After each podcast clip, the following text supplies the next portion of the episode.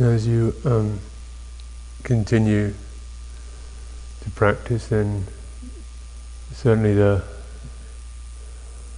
one can lose a sense of direction. We're starting to see so much of our directedness can be have been motivated through fear, anxiety, compulsion of some kind or another. A lot of the drive in us can be a kind of coming from a restlessness or an innate need, a feeling we have to make something, become something, prove something, get something. And then we begin to see that drive is not really the great vehicle that it would seem to be. It can become, one can lose heart, one gets into onto the plateau, the long plateau with mist rolling over it. How long? Why? What am I doing this for? What's the point? Is this just another kind of illusion? There's nowhere to get to. Nobody getting there. Why bother anyway? Reasonable enough way of thinking about it. This is why you have to take up conventional practices, just doing them for the sake of doing them. As long as you experience any kind of dissatisfaction, discontent, doubt, misunderstanding, any kind of delusion, anything that is not complete peace of mind, then you can always just start with a very simple meditation practice as an exercise to examine this, to look into it, to give yourself some support. And the balance in Dhamma is being able to use techniques, and use many of them. Have your meditation technique you feel good with, or you feel confident with, where faith arises. And then structures in your life where you feel you are applying yourself, and there's a sense of manageability and yet extending. Something is asked from you. This will give you joy. There's freedom from regret, freedom from these hindrances of doubt and self-criticism and regret.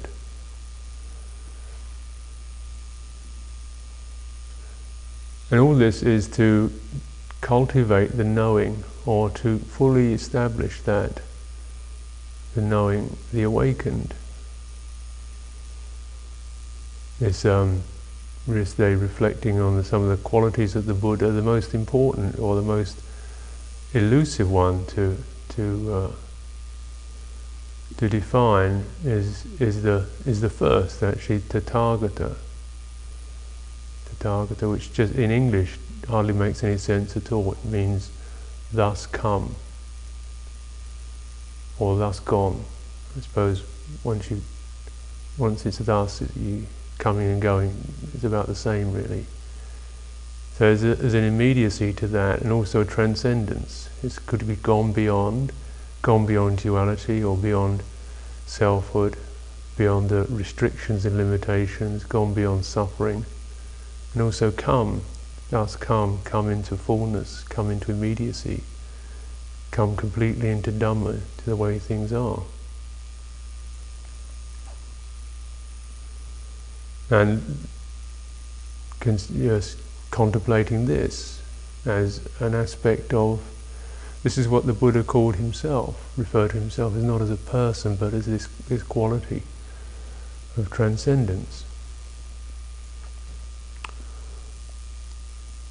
Now, this, how do we use this symbol in practice?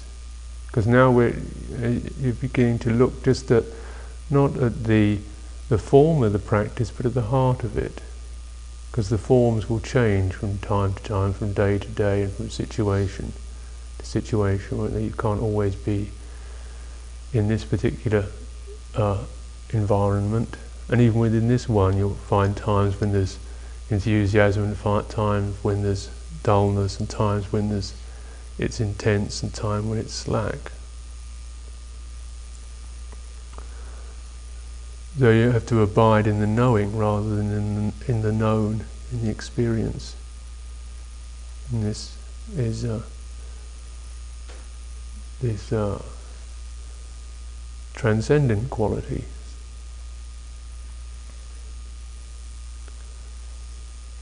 What is it that Tathāgatas know? What is their most sublime, supreme, excellent, wonderful quality of a Tathāgata? Mindfully they know their thoughts when they arise. Mindfully they know a thought as it endures.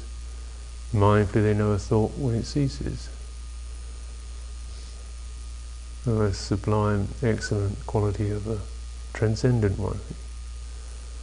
It's just that much, isn't it? And yet that's a lot, really. How many of us actually mindfully know a thought when it arises rather than, I'm thinking, and then, oh, excited at this or depressed about it, and then the struggle, stop thinking or try to think of something better, and then when it goes, feeling of doubt when that thought passes, and on to the next thought. You think, you know, the words come up in your mind, and you have these inner dialogues or inner monologues going on, and there's identification with it, worry with it, confusion about it, all sorts of unmindful behaviour around the thought.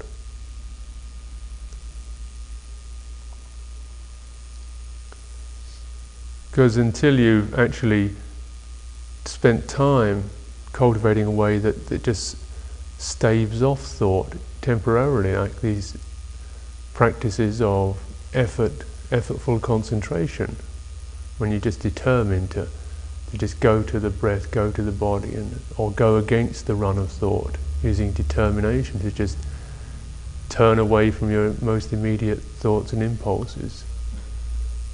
When you've done that, then you've got some space, you develop some space, and then you're bringing more investigation into that. You've tamed them, but you're not there to annihilate, just to tame. Until one has tamed them, one always gets caught up with either annihilating them or believing in them.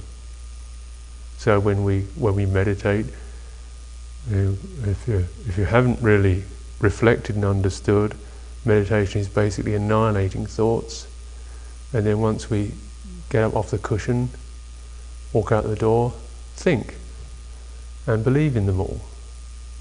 Think more and more and more. What am I going to do next? How's this and how's that? What about this and what about that? And it kind of deep concern, anxiety, happiness, sorrow, depression, profundity. We're just, because we've swayed from one extreme to the other.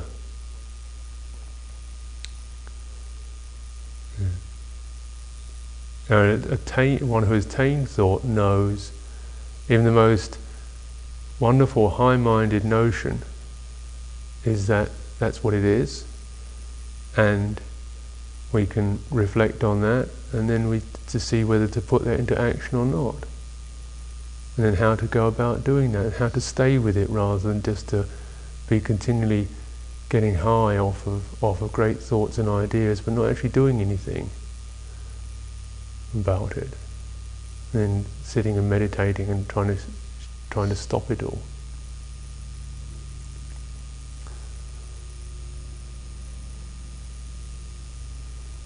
So this is what puts you in touch with the intention in your mind rather than just the ideas. Saṅkappa, the second factor of the Eightfold Path, is right intention, right intent.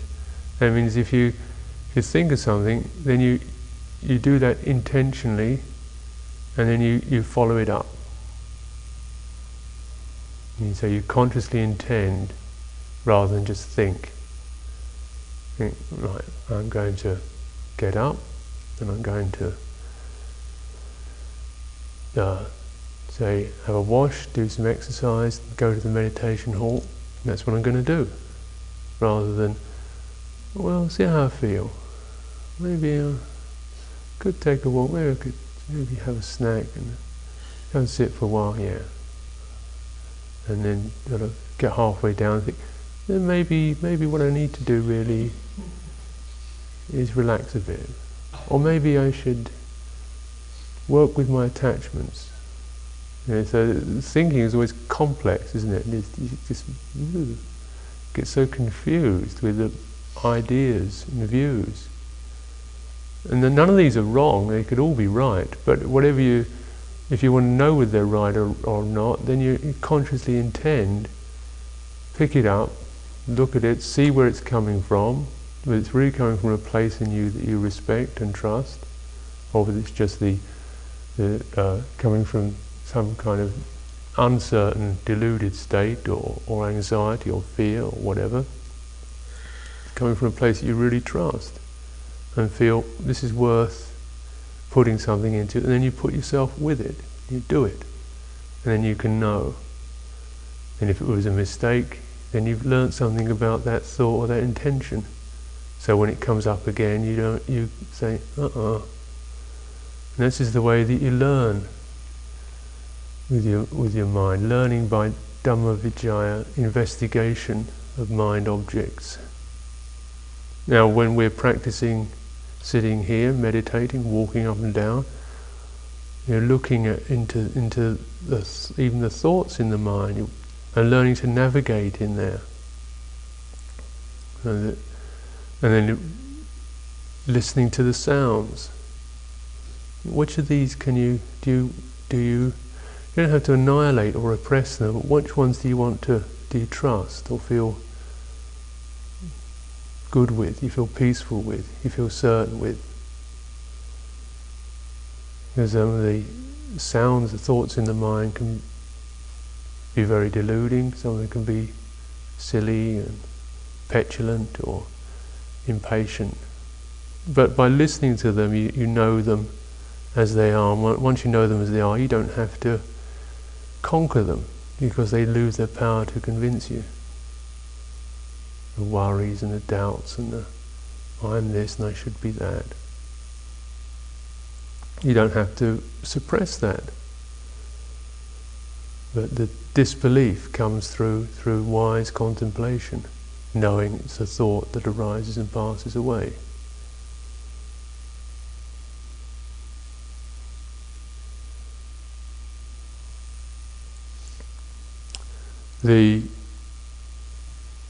This is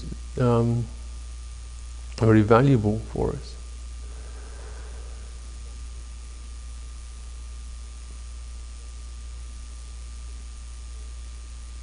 And when you listen to thought, you can hear the thoughts coming and going, and the more that you decide, you determine just to listen to it all,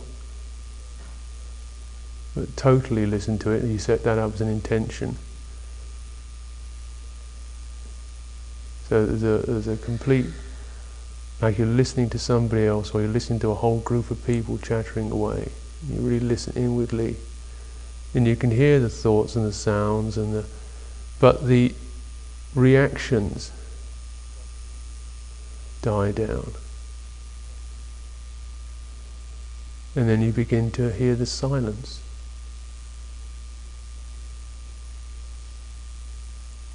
The thoughts arise and pass away into the silence. This is what the Tathāgatas know.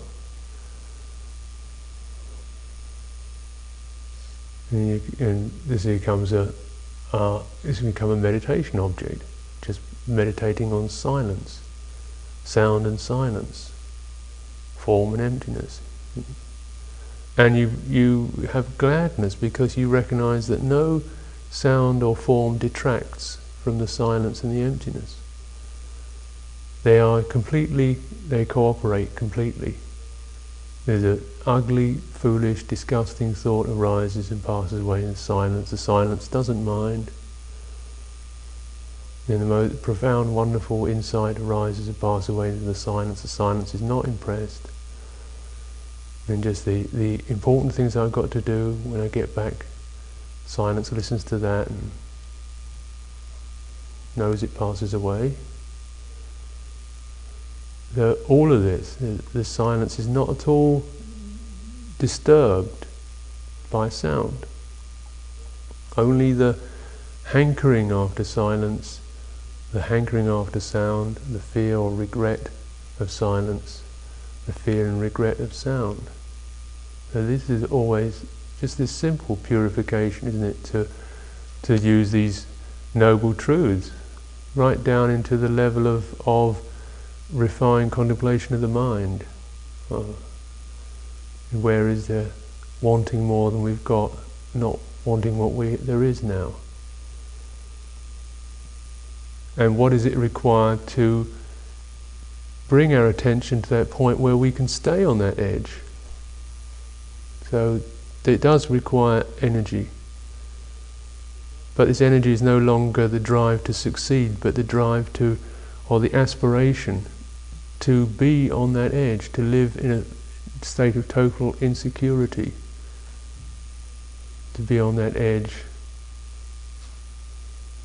and not ask for it to be anything other than it is. Because we know that edge keeps us alert, awake, and that's our path of freedom. The Eightfold Path.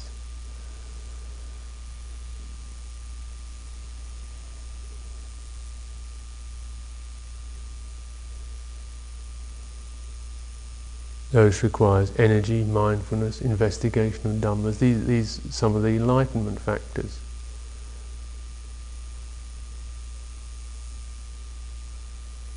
And a joy and rapture means like an enthusiasm, a sense of willingness that comes up in us to, yes, this is possible.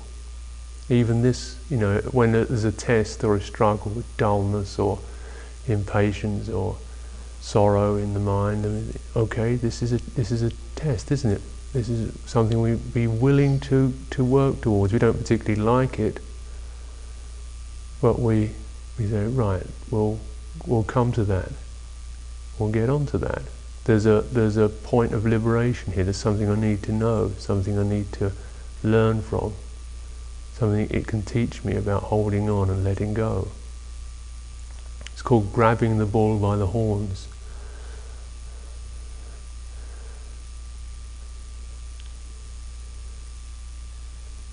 It's a very ancient custom, grabbing the bull by the horns. It was in ancient Crete. They used to have this kind of sport or a ritual whereby they have these enormous bulls charging, and people will be trained to grab the bull by the horns and somersault over its back, land on its back, and dance off of the back of the bull.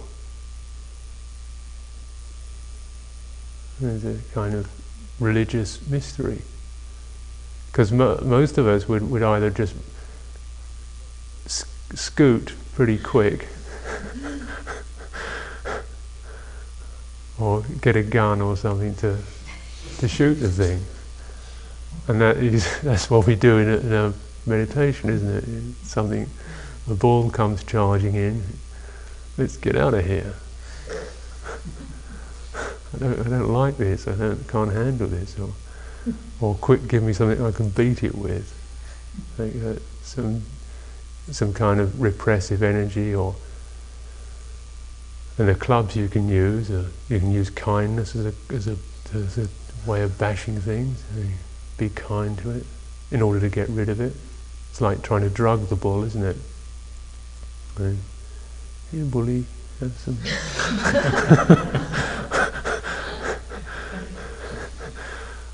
Kind of plead with it, or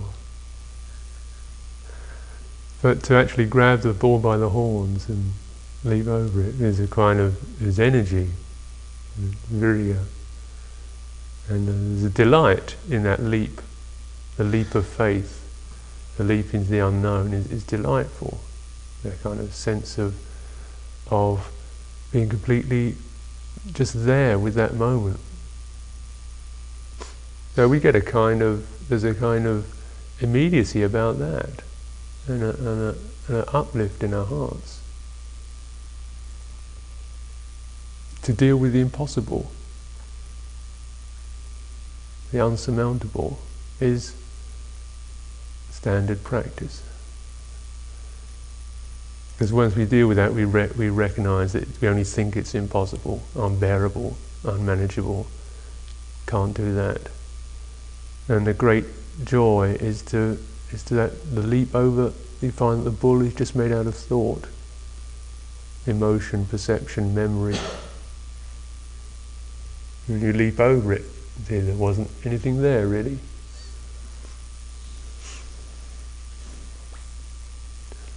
So there's also calm, being able to be calm with things. Now, calm comes with patience. It's not just there's a calm of tranquility, but the calm of patience, of not having to jump up to react, but to be able to be calm with the restlessness or the agitation or the needs to become something. It's not even getting rid of them; it's being calm with them, rather like we are soothing something to calm down.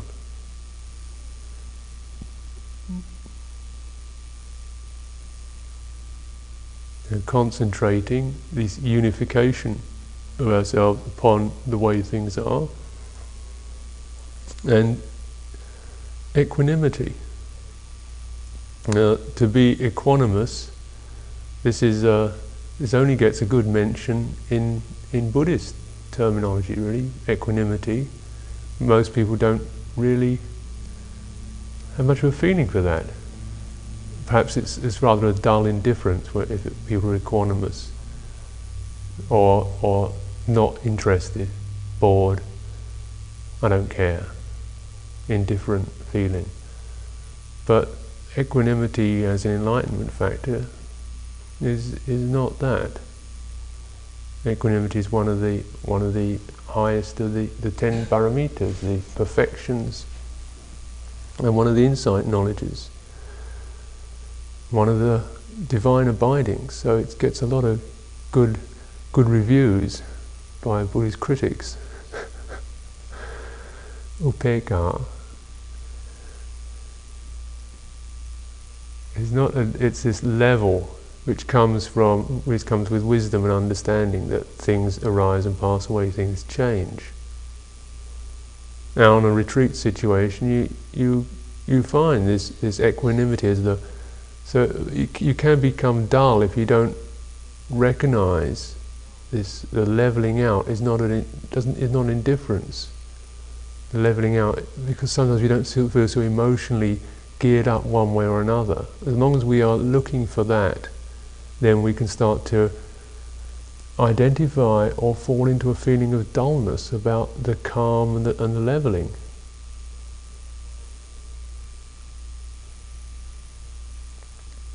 Well, equanimity is to be looked into in this retreat situation. So you consider the feelings of what do we get out of it. Or, this is, say, the penultimate day.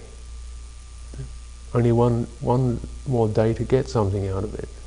Then it all, what's going to happen then? I'd probably hold it together till Sunday evening, and then Monday, Tuesday. Then the concentration or the understanding will pass away, or the concentrated feelings may disperse, the situations may change, and so forth.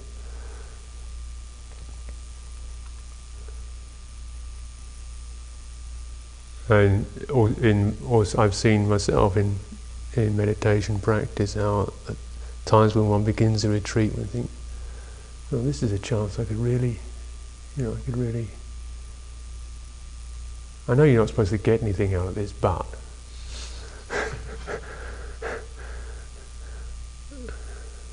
what I've read, that's what they say. But he's certainly got something out of it. I look at the teacher and think, the teacher looks really happy. He's obviously got something out of this. You don't tell me you don't get anything out of it. He's looking good, and I feel miserable.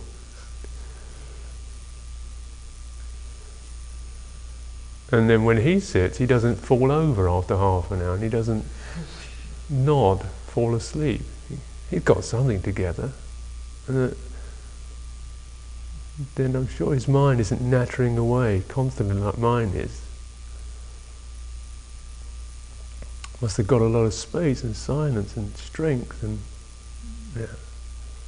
Now I don't know how you do that. I'd like to get some of that. So that feeling, or jhana, is the great fruit for us, isn't it? You look in these meditation books and the teachings of the suttas, and go through all this stuff about hindrances and being good and all that, yeah. And you kind of wade through the things you don't really like to hear about, like not following sensual desire. Well, okay. Giving things up, or then he gets the candy. Then he enters the first jhana, the second jhana, and then this round's really nice. Boundless space, infinite consciousness. Yeah.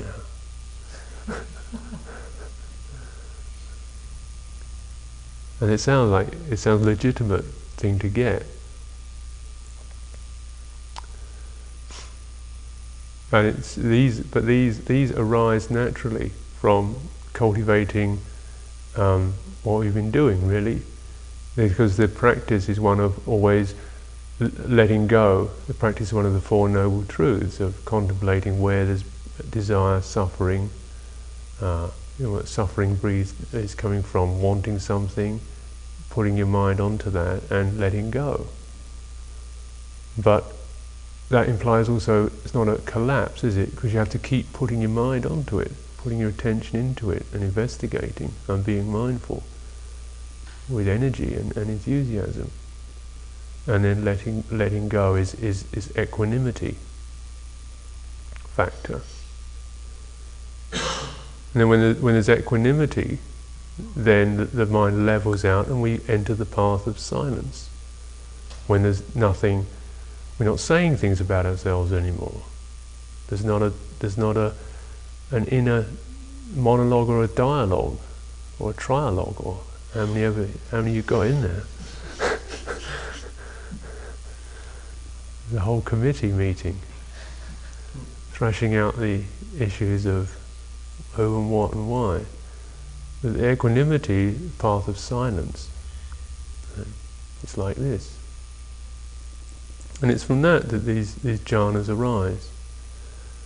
In monastic life, we find that there are many occasions where you have to be with things that are very difficult, things that you don't find any real solution to. Like we sit all night, and this means that for most people, you may think, "Well, this is a chance to sharpen and get into jhana and attain bliss and whatever." But actually, all you do is you find your mind gets dull. And then it hurts and your body aches, feels stiff and dull. And then you start to think, I'm going to feel a wreck tomorrow and I've got to do this and that. And what's the point of this anyway? Just be better to go and have a rest and get up when I feel bright and alert and really practice, not just sit here dopey and dull. But we do it to practice, to cultivate patience, equanimity and surrender, and these qualities. Resolution, which all contribute to enlightenment factors. There has to be a constant willingness to do. You can't be kind of frog marched into it, get on your cushion, chain you down. There has to be a willingness to do that, because otherwise there can't be any of this enthusiasm or proper approach to it. It's just an endurance test, just a punishment. So you have to be one who's willing to test themselves, to put themselves into with situations that they don't feel completely certain about, or they can handle.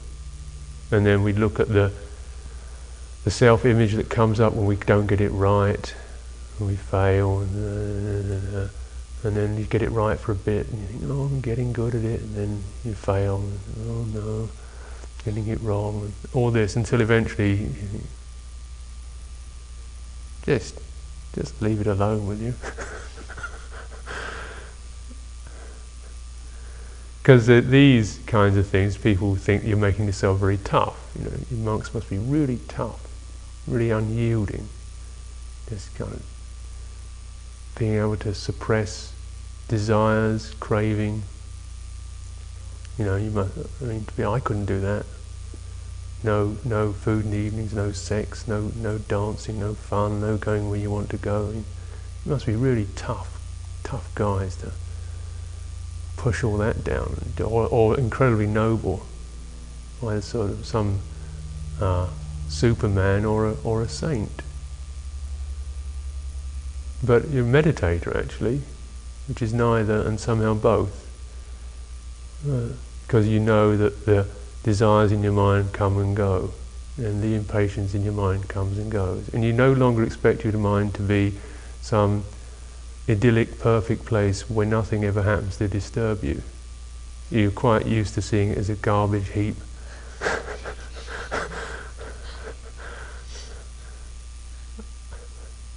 And you've cultivated equanimity, because it's not self, not what you are. You've given up the mind or the sensory mind, the conditioned mind, the mind of objects, as personal possession. It's this way. When there's something ugly in the mind, we are patient with it, and we look after it, and we try to put aside the aversion or the despair with that. So it's not becoming tough, but becoming very loving. So that you find that with this a natural quality of metta, of loving kindness and compassion starts to radiate through your life without you're trying to do it. It's just because that finally becomes the means that arises from equanimity. It's the benevolence, because what to do with the habits that we know we shouldn't have, and the impatience and the restlessness of our life, and being peaceful, benevolent, and kind with that. Then the silence, equanimity, and the higher absorptions, not through self-will, but through a renunciation of self-will.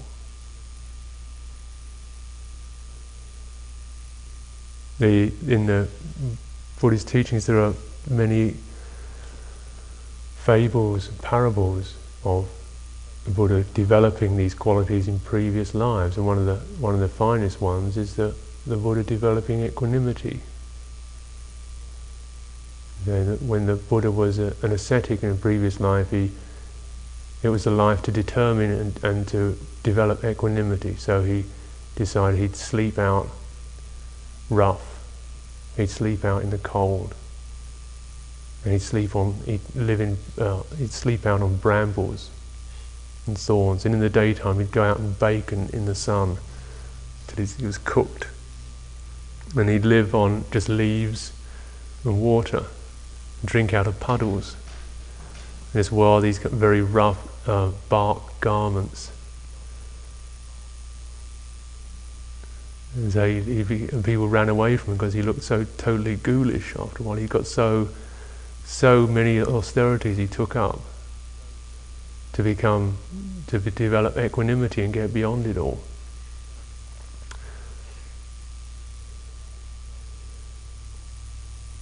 But, and then when he was on his, he'd spent his whole life doing this, in order to, because when you develop these, this equanimity, these refined calmness and stillness of the mind is called the Brahma Loka, or the divine abidings, the Brahma spheres.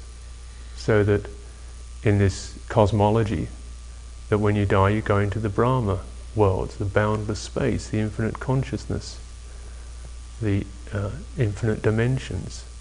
So you spent this whole life putting aside every kind of desire and comfort in order to, when he died, he'd get into the Brahma Loka. When he died, he started, his consciousness moved, but it went straight to hell. Because this is the results of any kind of hard, willful, brutal actions towards yourself, is that you look into your mind, whether it's really violent or pushing down or brutal there. You're forceful with yourself. And this is what, this is the cruelty and the malevolence that is what hell is about. You can see heaven and hell right in your own mind. Just as you got to the gates of hell, you thought, this whole lifetime has been a complete and utter waste of time, hasn't it? You think, oh well, never mind. And at that moment, he perfected the quality of equanimity. I went straight up into the heaven realms.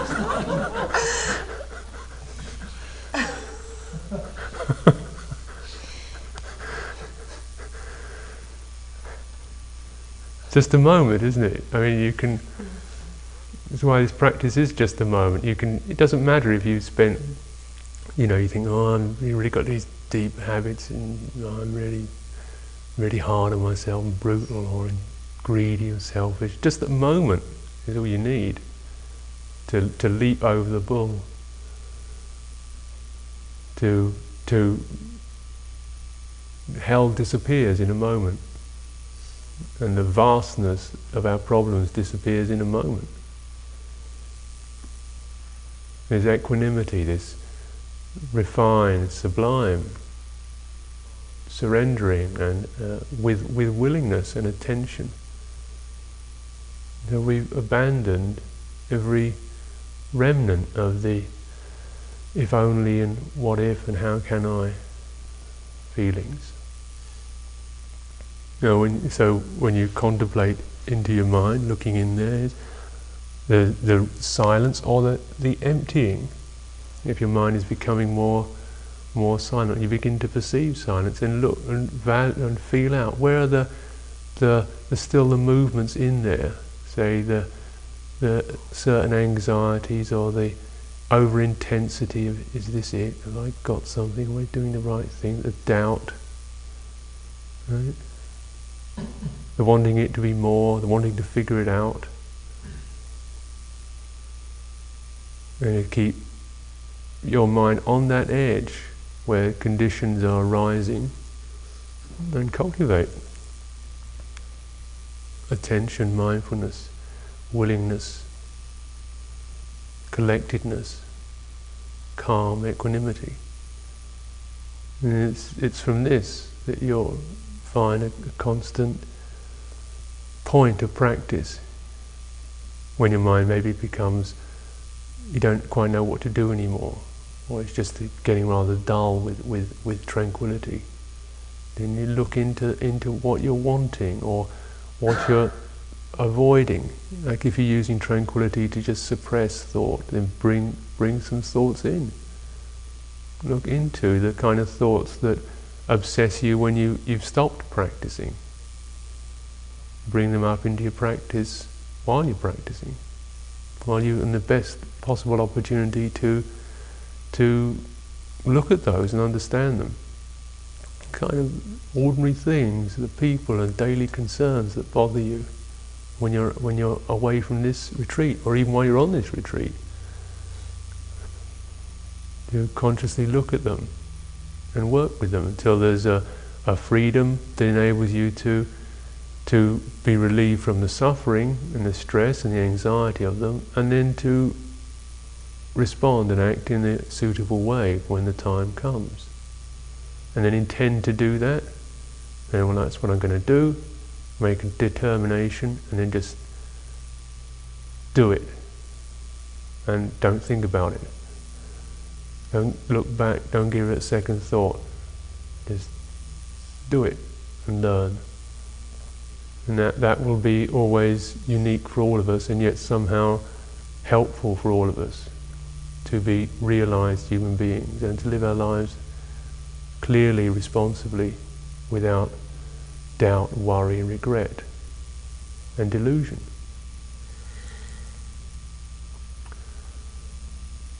Now the situation is this today. We have this opportunity to practice together,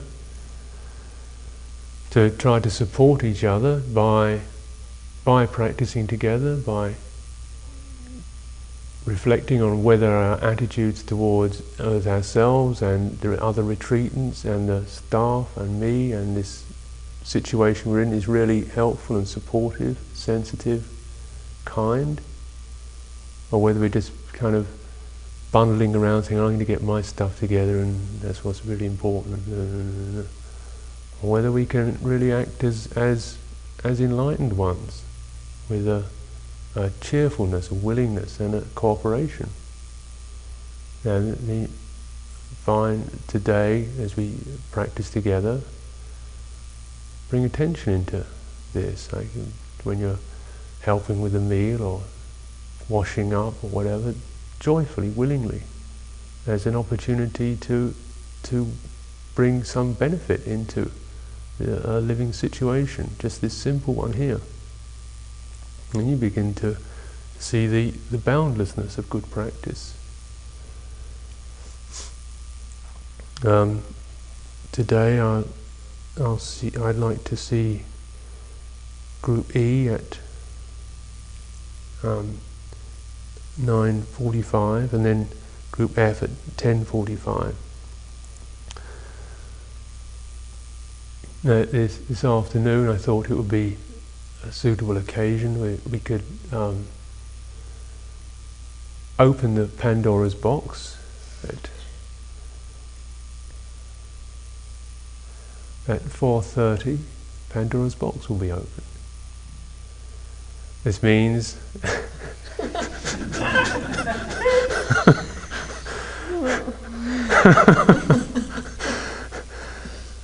that you have a chance to talk with each other, get to know each other, cultivate right speech, let your minds move around in that way, to see who these people are around you that you've been thinking about, comparing, and kind of gazing at over the breakfast table. Because community consciousness is a very helpful thing in Dhamma practice.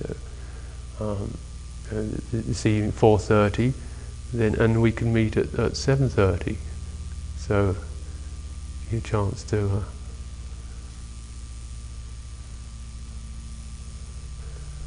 let things move. Of course, if you don't want to, then you better head for the woods.